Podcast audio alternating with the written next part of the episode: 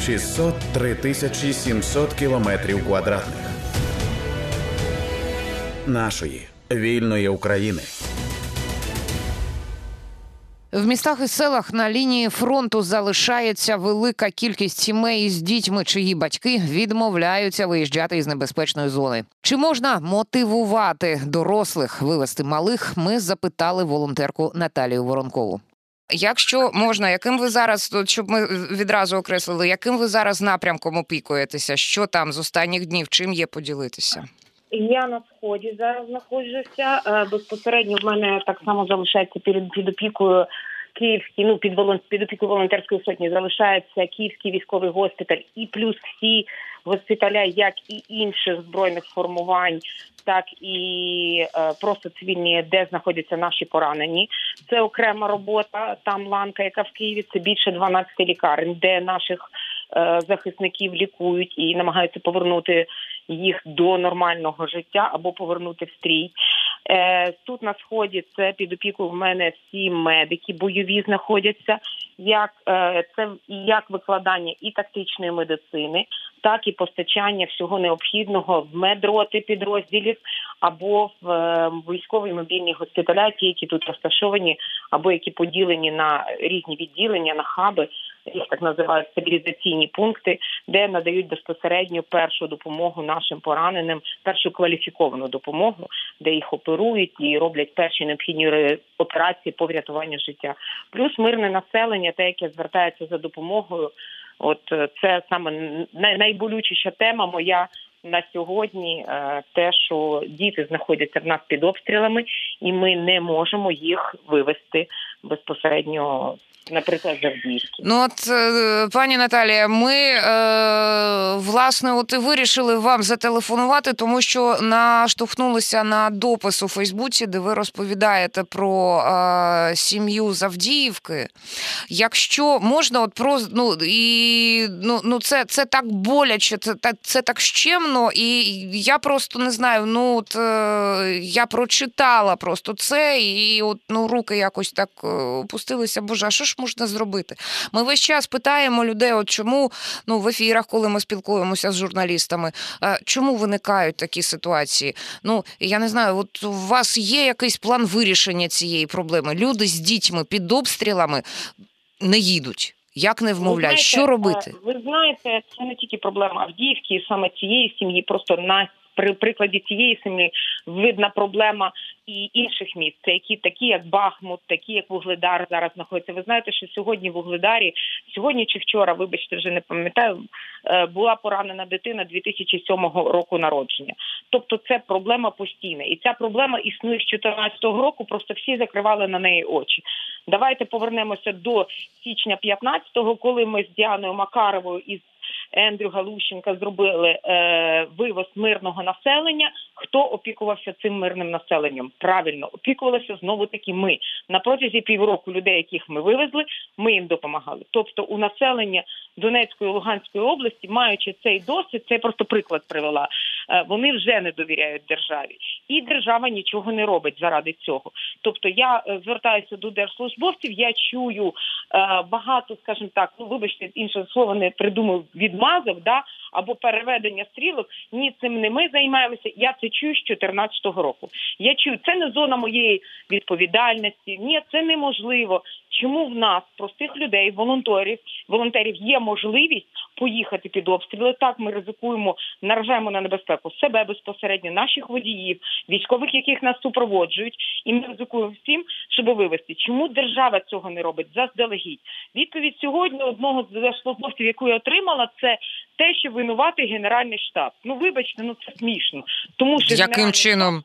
А... Я пояснюю, тому що генеральний штаб не визначив міста, які обстрілюються. Я кажу, вибачте, а ви самі не можете прийняти рішення, е, навіть дивлячись на ту ж карту Deep State, да навіть дивлячись на те, що наскільки ну це можна визначити перше, чи є там соціальні служби? Ні, вони пішли з цього місця. Це зараз і про Бахмут, і про Вугледар, і про Авдіївку.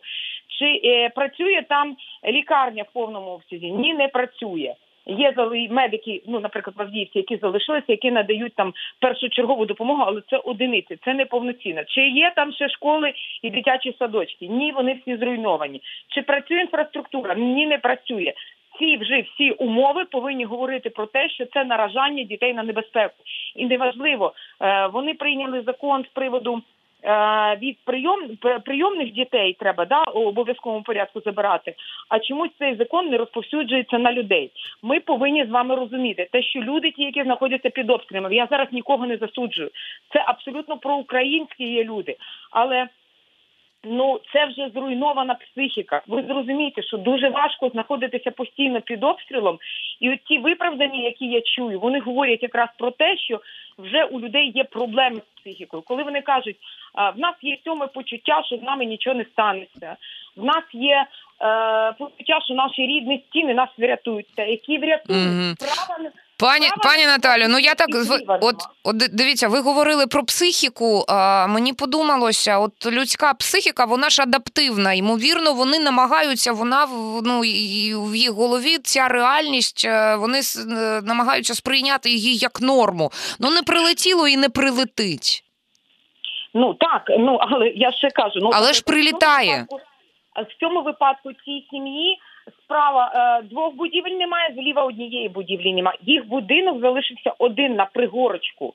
Дуже небезпечна зона, де вони знаходяться, але вони цього не сприймають вже. Їм здається, що якщо до цього часу е, будинок залишився цілий, то так буде і далі. Але вони не розуміють навіть наслідків. Ну давайте програємо саме гірший варіант. Е, зайшли орки туди, зайшла ця русня, да? Що вони зроблять з цією дитиною, яка там досить гарна дівчинка е, біля 16 років, ця 11 років дівчинка. Що вони з ними зроблять? Мені страшно уявити. Тим більше, що родина проукраїнська. І це ну в Авдіївці всі знали. Тому для мене це проблема. Дивіться, є 170 стаття сімейного кодексу, якраз про наражання дітей на небезпеку. Вона повинна працювати, але чомусь служби опіки не працюють. Тому що нема випрацьованого алгоритму. От я зараз підняла, я сьогодні спілкуюся з дуже багатьма держслужбовцями. Мгм. На жаль, від деяких я чую, а, в нас нема світла, а, в нас і, е, нема можливості розмовляти, в нас інше завдання. Вибачте, йдеться про життя дітей. Що значить немає можливості? Що значить нема світла? Ви ж якось мені відписуєтеся і своїм товаришам по телефону. Ну, оця недбалість, е, вона це чесно мені просто рве душу. Тому що чому я готова ще раз поїхати під обстріл? Я готова це зробити, але я прошу допомогти просто з алгоритмом. Я не можу прийти і батькам. е, Припис дати те, що от якщо ви зараз не вийдете, ви будете нести за це кримінальну відповідальність. Це єдине, що може спонукати батьків виїхати з під обстрілу. А мінреінтеграції щось каже. Ну це ж е, пряме їхнє, як мені здається, поле діяльності. політики, це питання Верещук, це питання радниці президента уповноваженої Герасимі- Герасимчук е, якраз прав дітей. Це їх всі питання. Вони створені в них координаційні штаби. Вони щось роблять, але діти і досі під обстрілами. Я вже не кажу про те, що вони повинні були подумати за ці з 24 лютого стільки місяців про те, щоб забезпечити чимось, приїхати до цієї родини і сказати, ми вам готові надати. Да Бог з ним, ми все зробимо це за вас. Але дайте папірець, щоб я могла і юридично вивести цих дітей, щоб це не було викрадання дітей. Щоб це приїхали зі мною представники, а представники поліції ще єдині, які знаходяться в таких містах. В них є, вони вивозять. Щоб ви розуміли, ну спілкування сьогодні моє з держслужбовцями прийшло до того, що вони навіть деякі не то, що не розуміють ну загально стан, що відбувається. Вони навіть не розуміють цих алгоритмів. Вони їх не пропрацювали. Нема механізму. Ніхто не відпрацював, який папірець повинен бути, що там повинно бути написано. Ніхто про це навіть не думав. А пані Наталю, ви е, дописували, що будете радитися із юристами. Що юристи сказали? Чи можна це якось От, от, от юристи мені якраз і Ага, всі статті, цю постанову, яка існує, на що можна спиратися юридично. Але ж це не я можу робити. Це якраз органи опіки. Але органи опіки не знають, як це робити, тому що нема знову таки відпрацьованого механізму. Тому що ну просто всім до цього нема діла. Я чую, що є мобільні групи, які пересуваються, які вивозять дітей, але це не має відношення до поліції. Поліція вивозить на броньованому транспорті, вони справляються. Е, і так мені кажуть, що ці мобільні групи не дуже хочуть працювати, тому що е, це загрожує безпосередньо, коли вивозять, буває попадають під обстріли. Так, якщо ви не подумали про це заздалегідь, то ви звичайно потім можете потрапити під обстріл. Це реалії війни. На жаль, я в цьому живу 2014 року, але в мене враження, що половина країни, особливо от ті, хто зараз цього стосується життя дітей, вони почали жити тільки з 24 лютого, і то досі ще не вникли в ситуацію. І ще не, Ну, всі, наразі- не всі. Ну не всі, по крайній мірі, да. Ну ну якось чесно, мене бентежить в когось вихідні, вони не можуть сьогодні розмовляти. Ніхто не хтось не бере трубку, просто не відповідає. Хоча я зверталася досить до багатьох людей, щоб ну, достучатися, тому що ну я знаю, що е, скоро може бути загострення ситуації, і не факт, ну зараз. Ще погода сприяє тому, щоб заїхати. Зараз бувають тумани, є дощі досить сильні, і є шанс е, ну скажімо так, безпечно їх більш вивести, тому що я знаю, що менше можуть обстрілювати. А за два дні зараз почнеться суха погода, і, і вже безпілотники будуть коригувати, як тільки вони побачать військову Мгм. машину. На ну це дуже небезпечний район, дуже дуже небезпечний район. Туди доїхати навіть проблема. Тобто мені мене совість мучить, що я військових, яких я прошу довести мене туди, що я їх наражаю на небезпеку, тому що вони не повинні цього робити. Це не справа військових і не моя справа точно. Але просто ну я люблю цих дітей, я готова за них боротися.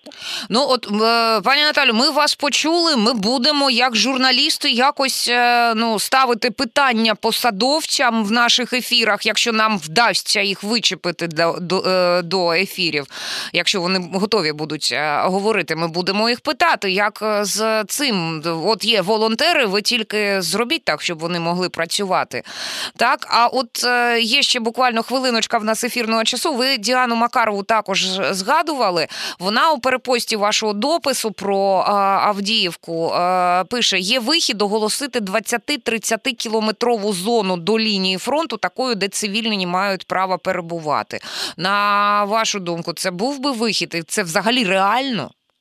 І я ми якраз з про це говорили. Те, що е, це була якраз ідея щодо е, змін в закон, е, те, що люди, які е, несуть відповідальність, ми говоримо зараз і про не тільки про дітей, а й про людей, які там похилого віку, да, які не можуть саме себе обслуговувати, або людей, які не там е, інваліди і так далі. І так далі. Якщо взяти такі міста і сказати, що 20-кілометрова зона.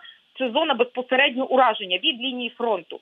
Там не повинно перебувати населення в межах їх же безпеки. Це самий найкращий вихід, який би було би зроблено, і ми би дуже багато втрат серед населення. Тобто, е, навіть якщо це проросійське населення, дайте їм вибір. Хай вони їдуть з Богом куди хочуть, але не тільки в цій зоні, щоб потім нам ніхто не дошкуляв, те, що е, ми, е, ми несемо втрати цивільного населення. Про те, як вмотивувати батьків вивести дітей із населених пунктів на лінії фронту, ми поговорили з волонтеркою Наталією Воронковою. В ефірі громадського радіо працювала Олена Новікова. Слухайте, думайте.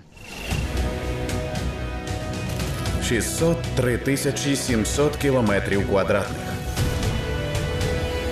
нашої вільної України.